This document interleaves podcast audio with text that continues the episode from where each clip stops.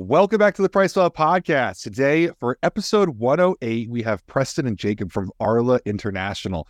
Today, we're going to be talking about all sorts of whey protein discussions. It is it's August. Wow, this year is going quickly. It's August 22nd. Thanks so much, everyone, for joining. I want to say, Preston, Jakob, thank you guys for jumping on. I'm really excited to talk about something that we already talk about every single day, but go like way deeper today.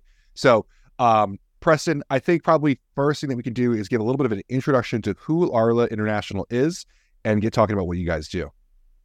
Yeah, absolutely. So Arla Foods Ingredients, and first off, actually who I am. So my name is Preston Losee. I am a member of the North America sales team here with Arla Foods Ingredients. I'm stationed out of my home office, but I cover the eastern portion of North America on what we consider health and performance, but what everyone else considers sports nutrition. And I'm joined by Jakob. Jakob, if you want to do a quick introduction as well. Sure. Thanks, Preston. My name is Jakob Pedersen. I'm the general manager for North America. I've been with Arla for many years, but generally I'm just a whey protein nerd after all those years working with whey proteins. And so, yeah, who we are, Arla Foods Ingredients. We actually are the largest whey protein supplier globally, headquartered out of Denmark, Arla's Denmark. And we are a subsidiary, and I can actually let Jakob kind of touch on the more meat and potatoes of this, but our mother company, Arla Foods, is one of the third largest global dairies, which is a dairy co-op owned by dairy farmers where we get our milk. So Jakob, do you want to jump into kind of the grit on who Arla Foods Ingredients is from a structure standpoint? Yeah, sure. Long story short, Arla Foods is one of the five largest dairies in the world. It's a co-op, as Preston mentioned. That's a pretty unique structure, farmer-owned, based in Scandinavia. We have a global manufacturing footprint. As you might be aware, whey was sort of valorized for the first time in the 1970s, 70s and upwards, and upcycled from something that was just thrown at the field or used for animal feed. Suddenly we found out that, hey, it has a certain nutritional value. It's full of essential amino acids, and the rest is basically history. So throughout all those years, Arla Foods in particular has been investing a lot into, you could say, a more academic approach and collaborations with universities. We've done clinical trials. We're always trying to push the boundaries on what whey can do. Continue to do that. So basically we are fractionating out whey into many different streams, cherry picking individual proteins, carbohydrates, fats. So today we have a very scientific approach to whey, actually always trying to bring new solutions to the dairy industry, to the nutritional industry, even medical nutrition, infant nutrition, sports nutrition.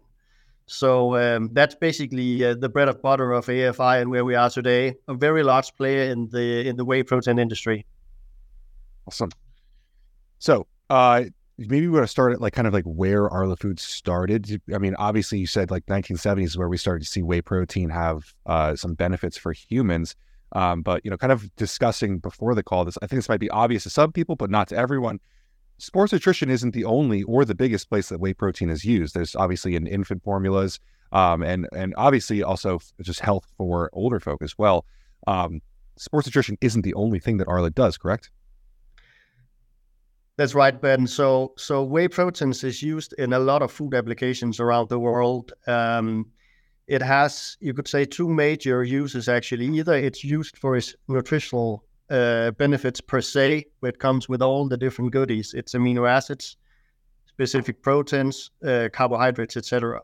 And then it's also used for functionality purpose. And I think that's actually where it started.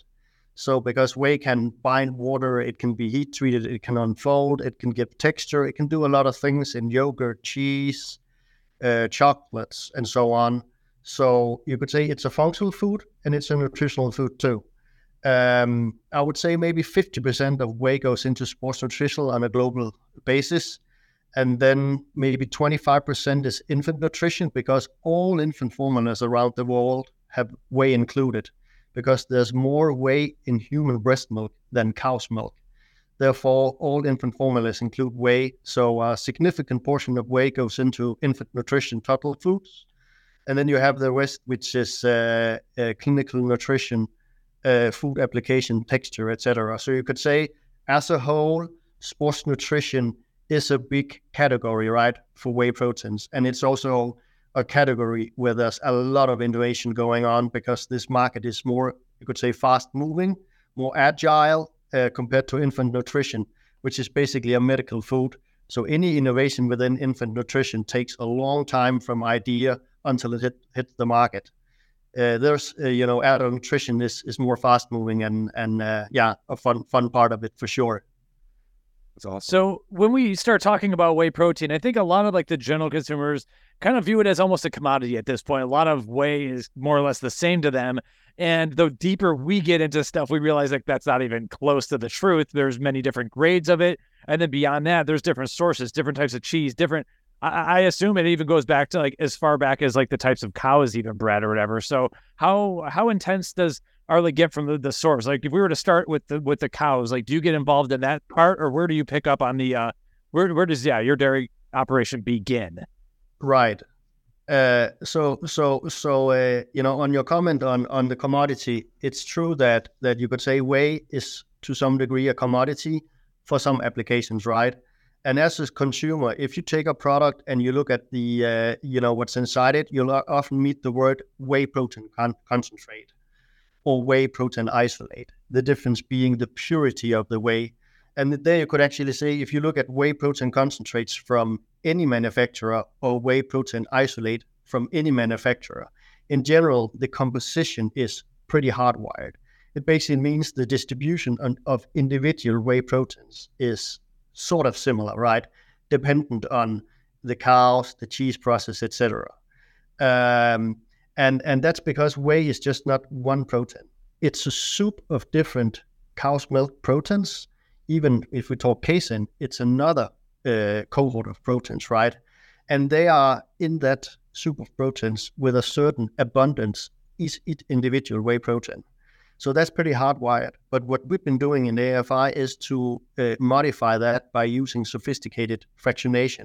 But we're also actually altering, you could say, the chemical makeup and the heat stability, many different kind of things, the pH regime, etc., on that, composition. And that is fractionation and membrane filtration we use for that. But if you start with the cow and you produce cheese, and you get a liquid soup of whey proteins that you take into a factory. Then you take away the water. You get carbohydrates going one way. You have whey proteins going the other way in a filtration process. But say per se, the composition is pretty hardwired, and that is WPC or whey protein concentrate. But then all the fun stuff starts after that. If you want to make more value-added products that have additional nutritional benefits and give wild applications and clear protein powders or ready-to-drink solutions where you cannot taste the protein, et cetera, et cetera.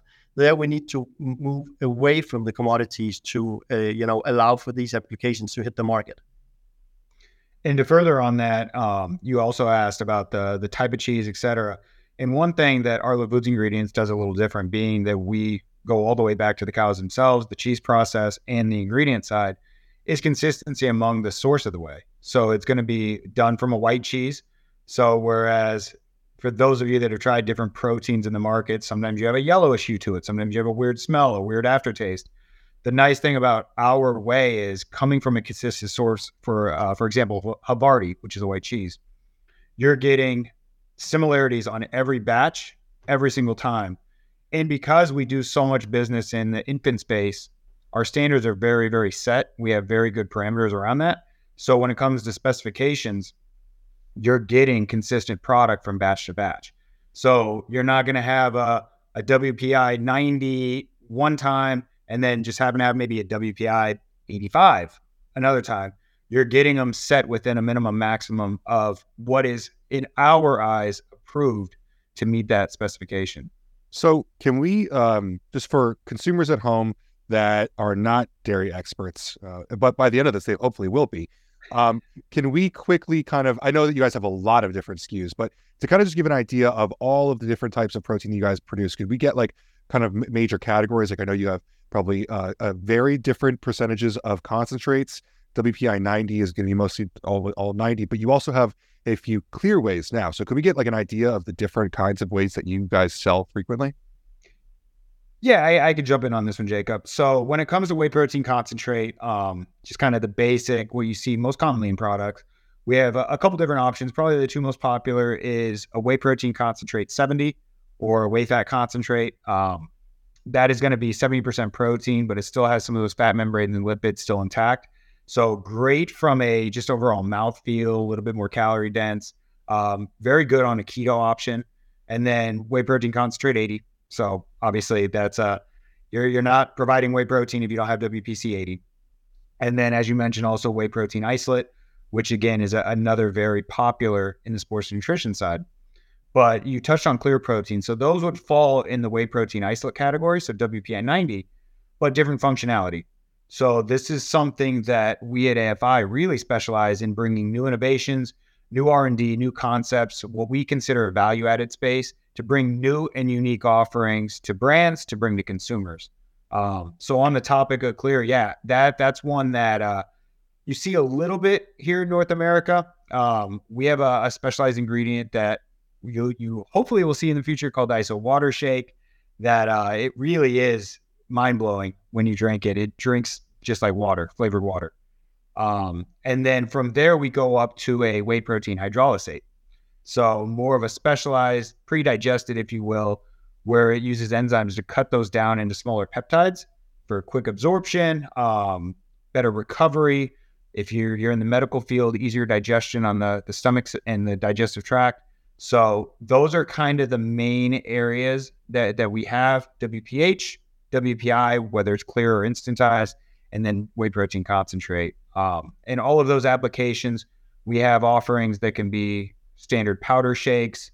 We focus a lot on beverages, a lot of very cool, unique offerings in the beverage space, and then also for protein bars and foods. Mm-hmm. And then maybe if I were to add a bit there, Preston, because that's a good review of our offerings. I would say besides the whey protein isolates and the whey protein hydrolysates, which are two categories with many products under, we have something called fractions. So that is a category where you could say, isolate a single protein out of that soup of whey protein we talked about. So there we can sort of, with sophisticated fractionation techniques, cherry pick a protein and enrich it beyond what's actually, the composition in regular way. And there we have beta-lactoglobulin as a very novel prospect, in terms of bringing value to the adult nutrition world, sports nutrition. Besides that, we have a lot of unique fractions for medical nutrition and infant nutrition too, that are isolated out from whey with more sophisticated fractionation techniques. So why would you? I have some questions about like the lineup earlier, but first off, why would you want to go specifically for something like beta-lactoglobulin, which we've covered in the past in a different context? We can get into that, but what are the benefits of removing all the other things? Like, isn't it better when it's all together, like it is in nature? So in reality, from a sports nutrition standpoint, it's going to be the amino acids. So roughly 50% of whey protein is comprised of, we call it BLG, but beta-lactoglobulin. But with that, you're actually getting a much more pure source of protein, if you will. For example, we say WPI 90 a lot, which is 90% protein for whey protein isolate. A BLG is roughly 20 or 92 to 93%. So BLG 93. But of that, not only are you getting more protein in the serving, you're actually going to get 45% more leucine, naturally occurring 40% more branch chain amino acids, and a 26% more essential amino acid content just compared to whey protein in all of its fractions.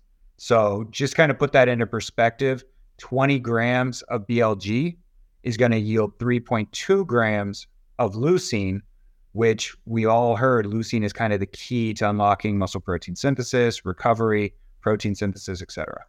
So a lot of viewers are probably wondering, if normal whey protein is 50% BLG, like what is the rest of that? Like a lot of consumers are finally trying to figure out, like, this is how many grams of protein I have per day. So the thought that these grams of protein are now broken into like further things, like what is the rest of that? Could you quickly explain for viewers? I'd like to do that, yes. So I have to do an analogy to Lego bricks, right? So you have to imagine that a drink with whey or powder is this stack of Lego figures, right? Each of the figures are actually individual proteins. So you have red bricks, that could be one protein, beta-lactoglobulin that we talked about, we have blue bricks, yellow bricks, etc. Each of these are individual proteins, or the soup, which I referred to. And the totality of that is, you could say, a soup of proteins. The dominant protein, as Preston mentioned, in cheese whey or whey protein concentrates are beta-lactoglobulin. That's 50%. The remaining 50% is a protein called CGMP, casein glycomacropeptide. There's a protein called alpha-lactalbumin as well. That's about 20-25%. Then we have minor whey proteins as the milk globulin membrane proteins. There's a little bit of lactoferrin. So actually, if you start to interrogate what's in whey, you'll find more than 200 different proteins in different quantities, right? So what Preston referred to is that we can pick those proteins out and enrich them. So imagine to have a whey protein concentrate or isolate where it's not only 50% of the total protein content, that's beta-lactoglobulin, but it's basically 100%. We truly believe that this is a totally new innovation for sports nutrition aficionados who want a much higher content of branch-chaining amino acid during their training sessions for recovery, fast muscle synthesis, etc. And then there might be a time where you want high casein content, or you want another whey fraction, you want hydrolysates, etc. So there's a timing for everything, I believe. And there's a market for each of these fractions and unique whey proteins in the adult nutrition world. Okay, that's cool. And so I guess one thing to just kind of clarify, like when we're talking about protein as labeled on a dietary supplement label, is basically like nitrogen, stuff that has nitrogen in it, like per like our laws. So not all 20 grams of protein on one label are going to behave the same biochemically as 20 grams of protein on another label, such as like your BLG product, it seems like. Because I think you mentioned that out of 20 grams of that, you have like 3 grams of leucine in general with a regular whey protein, 20 grams. I think it's going to be usually like a regular whey protein would be like 10% or so leucine, like somewhere between 9 and 11% leucine, whereas it seems like yours is a higher percentage of leucine. So that's kind of a cool argument for the sports nutrition case of beta-lactoglobulin if you wanted to have like a very specific sports-centric kind of product there. Right. Okay, cool. So did you have anything to say there, Jakob? No, Mike, you're right. And what we'll see and what's already happening now is that the composition of the whey used will be called out on the label, right? And there will be brands built around that story. And it's not only a whey protein concentrate or whey isolate, but we'll see brands communicate that it's hydrolyzed, it's enriched in certain amino acids, it's enriched in certain proteins. There's a lot to do in this area, and we'll see, in the coming months and years that certain amino acids and proteins will be called out. And I actually think that we're just scratching the surface on what we can do, and there will be clinical trials. Brands will invest into it. There will be a lot more than just whey protein concentrates around composition and amino acid content for sure to hit the market, and consumers will dig into it and understand what whey can truly do in certain arenas. Yeah. So like younger meathead Ben, his gears are turning in his head listening to this. So for people who hear that, they think, oh, okay, like this 92% BLG has a higher amount of leucine. What if, I drank that all the time instead of consuming other proteins? Could you explain, like, is this just like a sports type ingredient for that? Or could people sustain their normal protein intake with just this BLG? There has to be other benefits to the other proteins, correct? Correct, Ben. I think, in general, if you eat regular protein and you live a normal life, you're good, right? You have your daily intake of essential amino acids and you're good. But if you do elite sports or heavier exercise or other kinds of sports, right, you might want to consider to change your diet, right? And BLG have been shown to give fast recovery, higher muscle synthesis, etc. So there will be a group of people who will start to use BLG as a supplement during their training sessions, and they're going to see benefits above using regular WPI. On a keto diet, it could be the whey fat concentrate that Preston mentioned, and so on and so forth. So whether they will use only BLG for their training sessions, or do sessions with BLG and then regular WPI, is maybe up to the consumer for now, right? Because we only have a few trials and a few less evidence, right? We don't have 10 clinical trials showing benefits there, but it might come, right? And then there will be groups of people who will, use BLG hardcore, I'm sure, because it will come forward as a new category in its own within sports nutrition in the coming years for sure, because now it's hitting the market and it's entirely novel. I say to tie into meathead, Ben, the whole reason why people take protein, especially consistently throughout the day, is to spike that nitrogen and maintain positive nitrogen for protein synthesis. So to kind of answer your question on would BLG sort of fill that void and make it easier, being that it is 3.2 grams per 20, as we mentioned, that is roughly that threshold needed to support protein synthesis in the body. So by doing so, it actually can reduce that need for larger protein feeds or multiple scoops of protein consistently, or maybe that extra EAA or BCAA shake in between meals, because you are saturating the body with more leucine per feeding. So your body's going to be more, I guess, primed for that positive nitrogen. Yeah, I'm already, so spoiler for everyone, at the Arnold, we got a box of goodies from you guys, and we got to try a lot of these BLG products, also some foods maybe we'll get into talking about as well. We got a little goodie box where we got to try a lot of stuff, but I'm already seeing a very interesting trend of these, the protein water, and there's a few different SKUs that are clear ways that we'll be talking about, I think, over the next hour, but I almost am starting to ask myself, like, why take EAA or BCAA products when, if for a lot of people, the flavor, that light, sweet, fruity, the less milky texture is a selling point for a lot of those things, like drinking during your workout.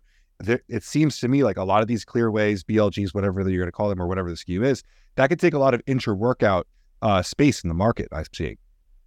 I 100% agree with that, Ben, because think about you go to any gym, any commercial gym, and you walk around and you'll see, whether it be a shaker cup, a bottle of water, or a gallon with some sort of, well, not so much colored anymore, but something that they're drinking that's not water. And usually that is some sort of BCAA or EAA, because they're trying to flood their body with aminos to support anabolism, prevent muscle breakdown, whatever the case may be. And to your point with, for example, our unique offering, the ISO WaterShake, it mixes and tastes just like an amino product. But instead of 5 to 10 grams of aminos, you're actually getting up to 20 grams of just complete proteins. So yeah, to your point, is an amino acid needed when you can get the real thing and still have those great mouthwatering flavors, whether it be the sweet or the sour, whatever it may be? I guess the future will tell. Yeah, that's a big question. I'm seeing, I mean, right next to your head in your background video, like, yeah. you see a pink liquid, I immediately think, oh, that must be pre-workout or amino acids, because proteins would never be pink. They're typically, chocolate, vanilla, so on and so forth. But in the future, I'm foreseeing a lot of that. And we're already running a little project with flavoring that I'm sure we'll be talking about next month. But these flavors are very different and really accessible for a lot of people to get into. And to touch on that, just one more, I guess, wrap up on the BLG. So what is actually behind me on this side, sorry, is actually a more refreshing BLG flavor. So that is actually the beta-lactoglobulin behind me. So I believe that's the raspberry lime flavor that we toyed around with. So BLG that we mentioned and kind of touched on as being the amino acid powerhouse, it's not another chocolate and vanilla protein shake. It has that flexibility that you can go with acidic flavors like limeades or lemonades, fruit punches, or you can go with more of the sweet flavors, mixed berry, watermelon, cucumber melon, if you're feeling like you're at a spa. Like, you can really have a lot of fun with this, and you can find a flavor that meets your demand. And right now, depending on where everybody's at, I was just in Texas, I live in Florida, it's 110 degrees. I don't want to drink chocolate or vanilla especially if you go for a run. But you throw a lemonade my way or a watermelon, that's something that you can drink after a workout, and it's refreshing and doesn't leave you needing some water. So I do have some questions that I'll postpone to later about some of the more commodity stuff. So we're going down the rabbit hole of a lot of these higher end clear proteins. There's already clear whey isolate on the market now. And how are yours better? I have my opinions because I've tasted a zillion, my whole playlist on YouTube of me tasting them. But like, how are yours different? Besides the BLG stuff, besides BLG, I guess you could just explain both of them. Yeah. So, and then Jakob, chime in as you can just tell me to be quiet if you want. But so what you see in the market in the clear space, anything clear currently in the market is going to be one and the same. It's right now an acidified whey protein isolate.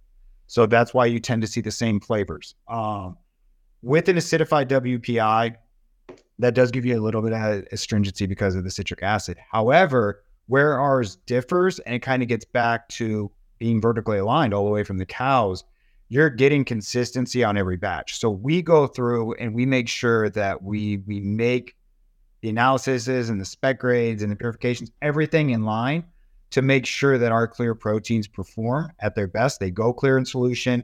The astringency is minimized. We even work with an anti-foam company to make sure that the foam's knocked down to clean up that texture. So I would say it comes down to consistency in the protein, but also just that advanced R&D, which that's something Jakob could definitely talk on, but it's kind of making sure that our protein meets that certain quality spec that's needed to perform in a clear solution. That's correct, Preston. And this is one of the clear proteins we're making. So this one has the same amount of protein as chocolate vanilla shake, basically. He's holding up, for those listening on audio feeds, he's holding up a drink that honestly looks like a clear shaker cup of water. Yeah. It's completely like water, right? And as Preston mentioned, it's definitely the full control of the value chain, all the way from the farm to the dairies, which means that zero off notes, complete quality control, and it allows for that very pure, fine whey come out that has the full clarity, great taste. We can do low pH, neutral pH. The neutral pH is tasting like water. I think we're the only one doing it today. Mm-hmm. It's completely unique, and it opens up a completely new flavor universe with fruits, herbs, endless opportunities, right? That goes way beyond the more milky flavors that we all know today. And that is very unique to Arla Foods. We will also see other innovations come within this space soon, So that is one of the, you could say, strengths that we have in AFI, is that we really master this clear space, and we're really pushing the limits all the time on new proteins and fractions within this, for RTDs, but also for ready-to-mix shakes, protein shakes. RTDs, ready-to-drinks, yeah. And circling back, Mike, you asked what the difference between the clears and the market, and that kind of, Jakob touched on leading into the next point with the neutral pH. There is nothing like that. Arla Foods Ingredients, we're the only one doing that type of clear protein, both for beverage and for powders. And that's the one that it tastes like flavored water. There's zero protein off notes. There's zero protein mouthfeel or texture, no astringency. It tastes like you were to lightly flavor water, and that's all you're drinking. So to be completely honest, when I first tried it, I thought I was being like hazed because I was the new guy and I was just drinking like flavored water. But it was 20 grams of protein. That's awesome.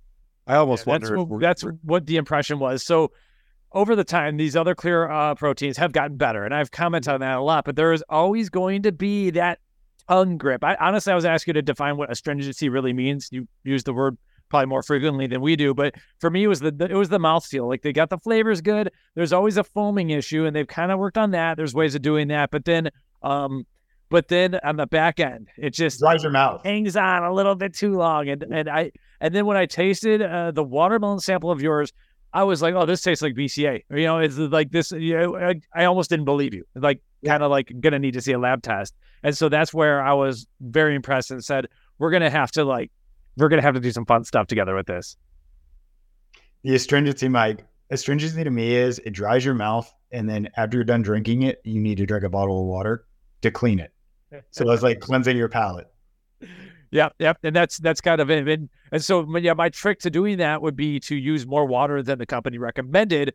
But then if the flavor system is not strong enough, it's watered down. It's just, it's not perfect. And it seems like you have a solution that is potentially going to be closer to that.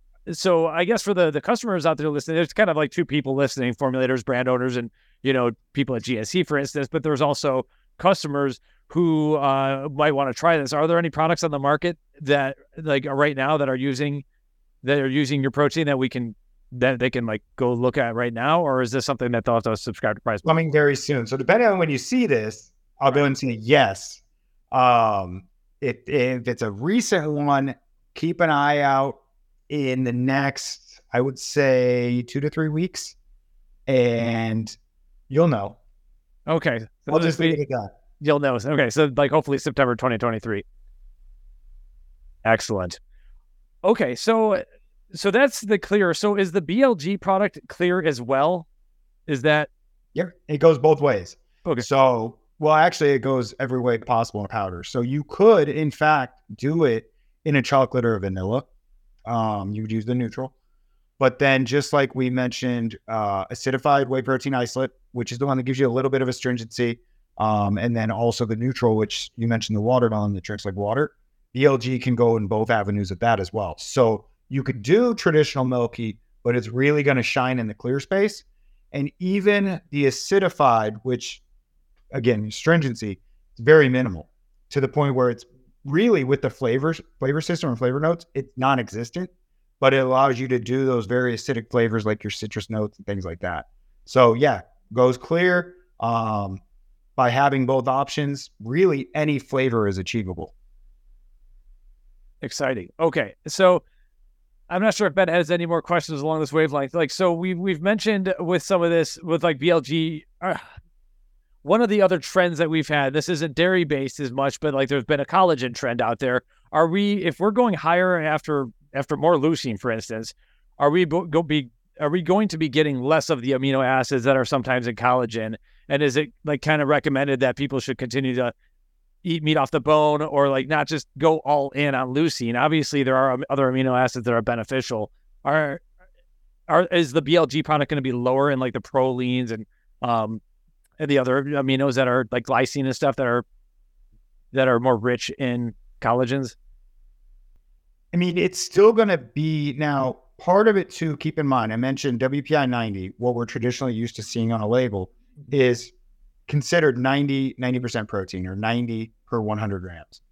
BLG is actually around the 92 to 93. So it's actually a higher yield. So 100 grams of BLG will actually yield that 92 to 93 grams of protein, if that makes sense. I know we're not going into the math lesson here, but yeah, right. There's more protein per 100 grams in BLG, which does lead to a higher amino acid level. Jakob, as far as major differences on being lower, I don't believe there really is a significant drop in any noticeable amino. No. Okay, so for Mike, I'd like to comment on your question because I think there's other fractions as well that we'll start to see in the market within sport nutrition. So of course we have collagen. To me, that's also related with skincare, and women eat collagen to basically have a more beautiful skin and for skincare, and then it gives actually a cool texture in a lot of food products together with whey proteins and others. So it has its benefits, right? But I would say now we're talking about leucine, right? But there's 20 amino acids, right? And is it 12 or so that are essential? We have another fraction, which is alpha-lactalbumin. So that's the product which regular whey has about 20% of total protein as alpha-lactalbumin. We have fractions with very pure alpha-lactalbumin as well. And you could say, ideally, they were developed for infant nutrition, but we're taking it to the adult nutrition and sports nutrition world too. Because what's really cool about this protein fraction is that it is enriched in aromatic amino acids. Now, that's something different than branched-chain amino acids, But there's not a lot of aromatic amino acid in any foods or in whey, but it's particularly enriched in alpha-lactalbumin protein. And that is, for example, tryptophan. It's histidine, right? And why is this important? Well, the aromatic amino acids cross the blood-brain barrier when they're taken into the body, and then they're used as precursors for serotonin production. And that is a very important, molecule in the brain that regulates mood. It suppresses anxiety. It reduces the stress response, etc. So if you're preparing for an exam or you're exercising a lot, etc., and you want a protein that actually supports your mental health, you need aromatic amino acids, right? So their alpha comes into the picture. So if we start to look at the breakdown of individual proteins in whey, actually you have aromatic amino acids with alpha-lactalbumin, you have branch-chain amino acids with beta-lactoglobulin, one is muscle synthesis, the other one is brain or mental support. Each of these fractions can have a relevance. Obviously, mental health is maybe not top of the agenda for standard sports nutrition exercises, but actually we'll see it hit the convenience store, and I'm sure that it will have soon also a relevance in this industry, because we have studies undergoing, and there are already indications that alpha-lactalbumin can have a big relevance also to adults besides infants. Wow, so yeah, you could start formulating a happy protein. Happy whey protein is going to be heavier or all alpha-lactoglobulin is what it sounds like. Right, so yeah, so we are talking here about actually whey proteins that have additional benefits beyond just protein, right? Specific amino acids in this case. We could also talk about phospholipids or dairy fats. That's another arena, right? So this is sort of digging into the wonders of whey, because they have all these benefits that has been perfected by evolution through thousands of years. And we're just starting now to see how they can improve actually human nutrition, adult nutrition. So, okay, you said something earlier, and I think that I'm betting there's a lot of people wondering, because you said something that there's a few facts that people know in science, and we've been drilled a lot, is that there's 9 essential amino acids, but you said there's 12. Are you? Yeah, I'm sort of saying 12, 9, in the ballpark figure. So what's the number? What's the number, Ben? Well, no, I'm just curious, because I know there's also conditionally essential amino acids. So I'm just kind of curious, are there other ones that you think of, or I didn't mean to put you on the spot. I'm just curious, because you're the whey guy, so I assume you might know something we don't talk about frequently. Well, it's approximately half of them. I just can't remember if it's 8, 9, 10, or 11. Yeah. No, sorry. Yeah. The essential amino acids are the amino acids we need to get through the diet, right? Which the body cannot, produce on its own, right? Through the diet, right? That's the essential ones. Right. Okay. Right. Yeah. I guess my argument, there probably are more than just so there's 9 that the body simply cannot endogenously produce. But my argument, as our food supply has gotten worse and worse over time, is that we probably have more amino acids that we probably have become more conditional, or more essential from being conditional, because we're simply just not getting enough, for instance, glycine again or whatever. That's why I think a lot of people have fallen in love with the collagens, because we're no longer eating meat off the bone as much. And so there are certain things that do need to get supplemented more. So the number might actually, in a real world setting, be closer to 12, where there's more amino acids that some people simply aren't getting enough of. Okay, cool. Well, thanks for answering that. Yeah, we were kind of wondering there in the background. This is interesting. Can I ask from a manufacturing production standpoint, when you're producing the specific protein, this BLG, are you taking normal whey protein and extracting that? Are you producing it mechanistically? Are you ending up with a whole bunch of other stuff that is left over after you take this out of whey protein? Can you give us a little bit of a look at the manufacturing of it? Yeah, so basically, when you separate things, you're always gonna have a new stream, right? Then you separate that, you go from 1 to 2 to 4 to 8, right? You can recombine, and it's a big puzzle, right? And we have been perfecting that in our plant over many, many years, and that's our key technology and our know-how. It is how to, valorize all of the way, right?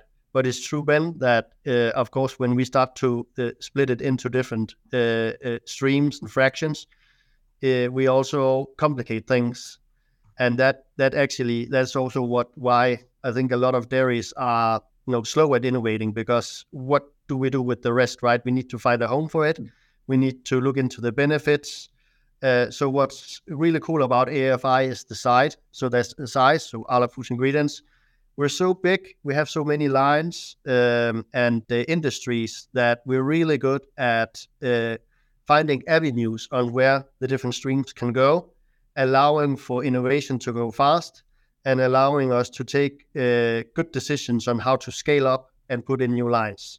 So you could say that's one of the benefits of being a big-sized company, right? You're able to make that work across supply chain between commercial and R&D. Yeah.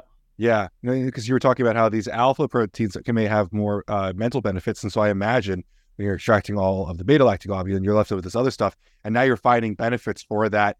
When you take out this BLG, are you able to use that rest of that? Like are those other things still in there? Yeah, we have to because it's all worthy and it's all valuable, right? But you could say no one wants BLG in infant nutrition because there's no beta-lactoglobulin in human milk.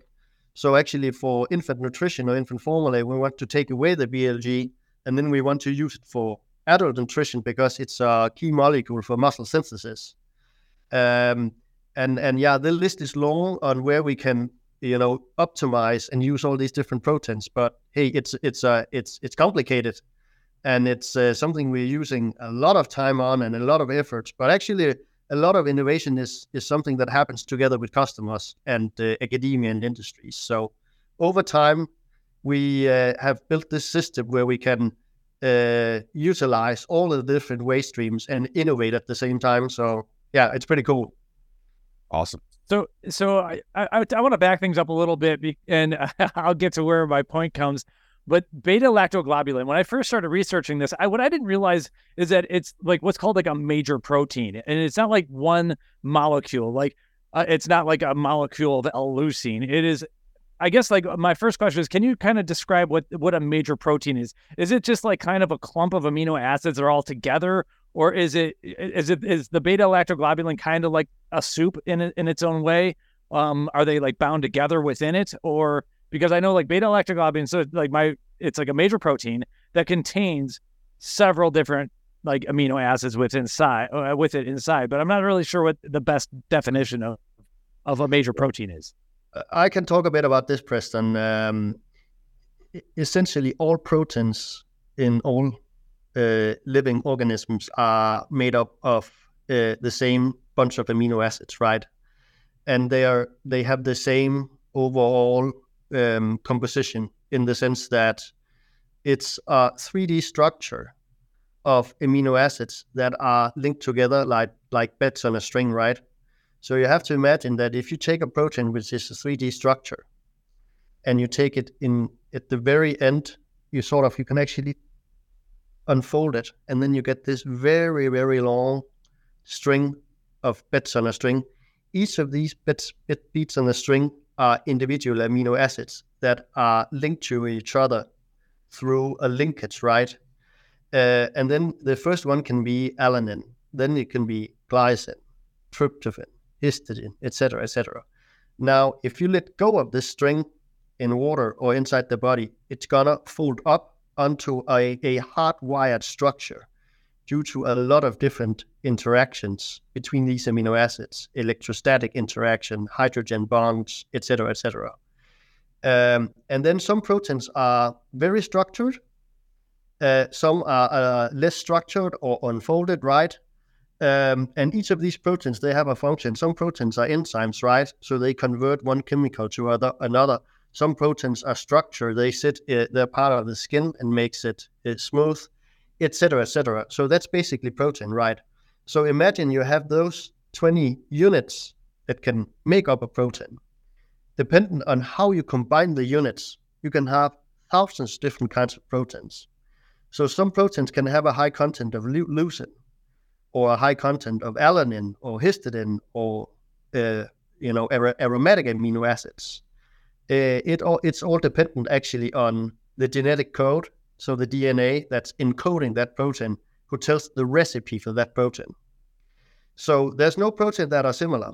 And their beta-lactoglobulin is one protein, and then actually proteins can sit together like in small, as a dimer, so they can sort of bind to each other. So for example, casein, it's different kinds of proteins that go together in a big globular structure. So in milk, it's a micelle, or like a big bunch of proteins sitting together. So that's the different, layers of how proteins are built up. That's incredibly helpful. That would have saved me literally like 4 hours of research. The reason I was writing about beta-lactoglobulin is because you wrote an article about, and you probably know about this, they took a genetically modified fungus and got the fungus to spew out what they said was identical to beta-lactoglobulin, but it didn't come from a cow.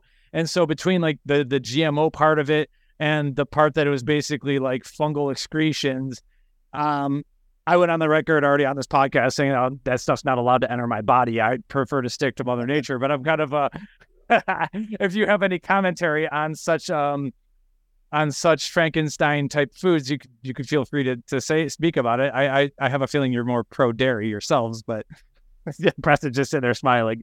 Well, of course we're pro dairy, and dairy is wonderful. There's a lot of proteins. We can enrich them, scale them up, isolate them, take them to the market, right? So you're talking about proteins that are artificially manufactured by, let's say, yeast or bacteria. This definitely has a relevance for the global food industry. And in the next 10, 20, 50 years, we're going to see a lot on that. It has a relevance, and, human technology has come to a point where we're able to do this. If you think about diabetes, and insulin. Insulin is also a protein. It's a hormone that is manufactured exactly in that way. We took the gene for human insulin, put it into a yeast, expressed it, and now we can use it as a drug, right? So the pharmaceutical industry has been using those sophisticated techniques for doing artificial proteins. And now this has come to the food industry. And the future will show how big it will become. But it's there, and we cannot look away from it, and it has a relevance, and we welcome that technology for sure. There will be consumers out there that will be, willing to buy those kinds of proteins for sure. So I'm mostly excited to see how they can, get through to the market, taking a regulatory compliance into, how are they going to deal with the FDA and regulatory compliance, and what kind of studies do they need, etc. That's going to be a long, winding road for sure. But it's here, and it will only become bigger for sure. Very diplomatic answer. I appreciate that. Okay, gotcha. I think that's interesting. And on that note, I think one of the things that I didn't personally like is how it's being called whey, and just like how you're closer to this than I am, but I think that the dairy industry, at least in America, kind of failed when they allowed things. They didn't fight harder, maybe allowing things like oat milk to be called milk, because in my opinion, it's really like oat juice, if anything, but I'm not sure if you have any opinions there, but in my opinion, personally, I think the dairy industry needs to protect like what is theirs, and milk and whey, I think, are pretty well-defined things that do not come out of fungus. That's my opinion though. Mm. So that's... Yeah. Well, Mike, I agree. And there can be a political system that's trying to go against that. And we also talk about, artificial meat and, what is it really? And is it a protected word? Is it protected by origin and stuff? I'm not too worried about it. Yeah. Cool. Keep on innovating and leading the game. Maybe we don't worry too much about, competition and alternate sources and stuff like that. Okay, cool. So, I wanted to rewind way back to the beginning. We were talking about some of your different products in the commodity world. First off, I noticed that Preston didn't mention WPC 34. Do you even offer that? Are there any benefits to having such a the lower grade type of proteins? I assume they're cheaper and possibly can be made to taste really good, but it wasn't even mentioned. So is that kind of with with labels becoming more and more openly disclosed, have those types of products gone away a little bit more? Jakob, do we even have any use? We don't, and I'd like to explain you why, Mike. So when you manufacture cheese, you're going to have a byproduct, which is liquid, that is called whey, right? That is mostly water. So what all whey manufacturers want to do is to start removing that water and then start to work with, you know, the dry matter inside that water. That is essentially a lot of lactose, which is milk sugar, right? The carbohydrate, and then a little bit of protein and some minerals. Now, what whey manufacturers are doing is to separate the carbohydrate from the protein. So the whey protein needs to be separated from the lactose or milk sugar, right? If you just dried the liquid whey, you'll get whey powder, which is a commodity used for animal feed. And it actually has a lot of carbohydrate and a little bit of protein. Now, if you then start to remove more and more carbohydrate, you might go to 34% protein. That is a WPC 34, which you mentioned, Mike. This ingredient still have a lot of lactose inside. So it's maybe not really relevant for sports nutrition, right? Because who wants to eat a WPC with the 60% carbohydrate, right? But it's actually very relevant for example, infant nutrition, because 50% of all infant formulas is lactose. Infants, they need and ingest a lot of lactose or milk sugar. It's their key source of energy. So a lot of the 34 that you see, or whey protein concentrate 34 that you see out there in the market, is used for infant formula.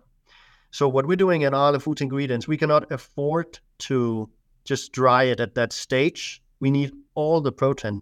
So we essentially split all the protein and the lactose from each other. And then we only do high protein content isolates. And then we use all the carbohydrates as well for infant nutrition and confectionery industry. So this basically means that we don't do 34 at Arla Foods. We moved away from those commodities a long time ago.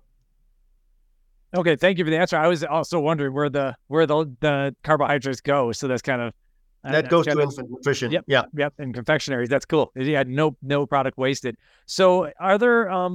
Do you have any branded, like, let's just go back to like WPC 80 or for instance, if there are people out there who want to try a protein out there that is reliably using your WPC 80 that comes from like a whiter cheese, are there any, do you have like a branded ingredient? Are there any companies out there that are willing to like state that they are using your protein consistently?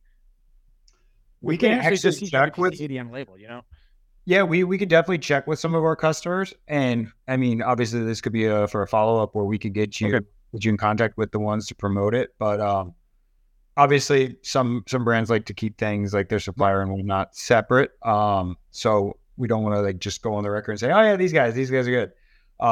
So we can definitely get you the ones that say, yeah, let's share it. Just we want to get their blessing first. Yeah, for sure. Yeah. I was wondering if there was like a trademarked ingredient that some people are using, but it never seems like those worked out as well in the dairy industry. Like there was a couple like WPI 92s or so that I had written about forever ago, and they never stuck. So I don't know, but yeah, it would be cool to put that in the show notes. Now for the future, just, and again, we always revisit this, but we kind of classify all of our health and performance or sports nutrition products with the word Lacprodan. There's a whole meaning behind it. We won't get into it, but there are some brands that are looking to include that onto their labeling and marketing in the future. So just keep in the back of your mind, if you see Lacprodan on any product, that will be a representation of Arla Foods Ingredients in one of our proteins. Can you spell that real quick? I mean, Lacprodan. Right behind Preston on video if you're watching. And it's short for lactose and protein Denmark. Yeah. Ah, there we go. Next. But I would say if you're a consumer, you know, and you want to try these products, there's a lot that's going to hit the market soon. Just be on the lookout for clear whey powder, whey protein concentrate, right? So a protein shake with clear protein, or protein shake that tastes like water with fruity flavors, and BLG, then you're on a good track, and then there's a high likelihood that it will be a protein from our company. Okay, cool. BLG in particular, if it's a pure beta-lactoglobulin that's milk-based, not fermentation, there's about a 99.9% chance that it's ours. Because no one else is doing BLG, but you never know. Things happen and people mislabel things, so. Excellent. So, yeah, what we could do is we'll have, honestly, yeah, I'm not sure how you want us to represent you in our system. We could have like PricePlow.com/Arla-Foods, or I'm not sure what you want the brand name to be, but we could have people sign up for the alerts on that, and then we'll aggregate all of our news, and anytime we tag an article or video, we could have people, see that it is based on your stuff, so yeah. Including this podcast. So what we call it, Arla Foods? Arla Foods Ingredients. Okay, excellent. Yeah, we'll set that up. And then I'll have that in the show notes as well. So I don't have any other specific dairy. I do, if you don't mind. One of the things that we've cited recently, we talked a lot about the whey side of things, but there is some research out there on milk proteins in general, combining the wheys and caseins to get that thicker mouthfeel, possibly a more, the whey brings the faster amino acid spike, the casein brings the slower amino acid trickle as well. Do you have any milk protein ingredients like that, or are you mostly sticking with the whey side of things? So traditionally whey. So as far as milk protein, like a milk protein concentrate or milk protein iso, we do not. However, we just, commercially within the past year or so, have brought a micellar casein to the market. So very unique thing about it though, significantly lower lactose than the typical micellar on the market. So I believe it's just over 1%. Whereas a lot of people don't do micellar products because of the lactose in there. It can really tear up the stomach being milk-based. So we call it MicelPure. So we have a version that's just standard that can be used in beverages or food, protein bars, etc. And then we do offer a instantized with sunflower for those that are concerned. That goes into a ready-to-mix, and I believe you guys might have tried some of our concept samples of it. I know you tried the beverage, the salted caramel. But the unique thing about the ready-to-mix is when people hear micellar, they automatically think sludge, grainy, doesn't mix all the way, you're chewing it. So the MicelPure, it's a much finer mixability powder. So yes, you do still get a little bit of that grit and graininess because of the micelles, but it's actually very drinkable and does a great job on obviously appetite satiety because it is slow digesting, but it's got a very clean milky flavor to it. And it doesn't leave you with that off note, especially in a beverage that a lot of caseinates do. Mm-hmm. And exciting news we just got, I think last week. So we have our conventional micellar, and then we also offer a non-GMO project verified version as well. Very cool. And so, what can you spell that again? Yeah, was it MicelPure or something like that, or yeah, it's just MicelPure. MicelPure. Okay, gotcha. That's helpful. Okay, well, that's the most I have. Though we have some fun stuff coming up. Can we tease it right here, talking about some of our flavoring competitions? Yeah. All right. Yeah. So, Ben, do you want to introduce what we're going to be doing here? Sure. So, okay, so we have. Over the last couple of years, we made friends with a lot of different manufacturers and flavor houses, and every here and there we talk to brands about how well things can be flavored. Sometimes they can be flavored well, sometimes they can't be flavored well, but as we've gotten into the clear way, we've seen some brands come out with foamy ones, we've seen some ones come out a little bit heavier and thicker, and we wanted to have a little bit of a competition between all of our friends. So we have had Arla ship out samples of their clear whey to, I think, 4 major friends of ours that are manufacturers that do really great flavors. And we're going to be having a competition where we bring in a bunch of super consumers to taste these. They're going to be completely unreleased flavors. And we're going to name who made the best flavor online. And so I'm really kind of excited to share this with everyone. This is going to be a look into the future of the industry, because I think clear wheys are going to be really big in the next year. I'm not sure really what we could tell about it, but which protein are we using for this? Let's talk about maybe what it is and what we're expecting. So it's going to be the ISO WaterShake. So which, kind of getting back to simplify it, current market is acidified whey protein isolate, which we also offer. But this is going to be the neutral pH range. So it's the one unique to Arla Foods Ingredients. So in all actuality, in all reality, those super testers or whatever you called them, they are going to be getting access to something that the consumer just hasn't tried. It's going to be a completely different experience in the realm of protein shakes. Cool. I'm super excited about this approach, Mike and Ben. And I think, of course, we've been testing it in the market now for a short time, also with some of your friends and some of our friends too. I haven't seen end consumers a lot, how they react on it. So that is going to be really exciting. And what I saw was different kinds of facial expressions that I haven't seen for a long time, like, this is groundbreaking, this is new, what did you do?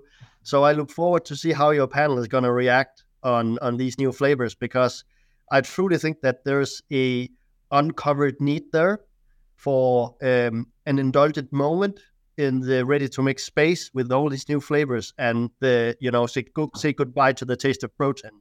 And hopefully you'll be uncovering that moment in this session coming up. So that's going to be really cool. Mm-hmm. Right. So that'll be in a future episode that we'll post here, but it's going to be recorded on the PricePlow Discord. So people can we might be able just to do that live and just have some fun with it. It's kind of a first for PricePlow. So we'll see how it goes. There's going to be some logistics and coordination, but we're going to have to get a bunch of people, a bunch of samples. And some of the manufacturer asked, what flavor should we do? And I said, do whatever you think is fun. I total creativity. It could be a crazy zany flavor, or they could just, go, with the standard fruit punch that is going to be great. We don't know what they're going to do. So we have at least 3 manufacturers signed up. It could be cool to get a flavor house involved too, even though that might not even be fair. I'm not sure.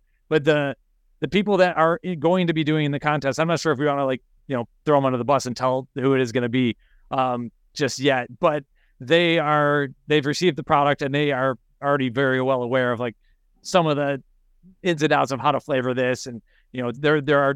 I think Preston suggested what additional ingredients work well, but they can do whatever they want. Really, there's no rules. So if they want to give us black licorice flavor, they can do that. Wouldn't recommend it though. Andy Steve would love that. Black licorice is popular over there. Oh yeah. So that's about it. So yeah, that's all stuff that we can stay tuned on the PricePlow podcast and the PricePlow Discord and everything. Thank you for giving us some of that education. That kind of closed up on a lot of the gaps that I had with some of the dairy industry side of things, as well as getting into some of these proteins. But a lot of times we have talked about how there isn't that much innovation. I think Ben's gone on the record saying there's not always that much innovation in protein. And I guess it's, in a way, it's wrong. It's just that we needed a company like yourselves that's to drive that forward and everything. So I'm happy that you're here doing that, because there are these commodity ingredients. It is clear that you're going in a direction that is more clear and more innovative. So it's exciting to see, and we'll hopefully have some fun stuff to taste pretty soon. Absolutely. Yeah. Thank you guys for the education. I think that a lot of people are going to get really into protein. I mean, we all consume it already, but not a lot of people pay attention to the details of it, I think. Super. Great. Well, thanks for joining us, gentlemen. Thank you both.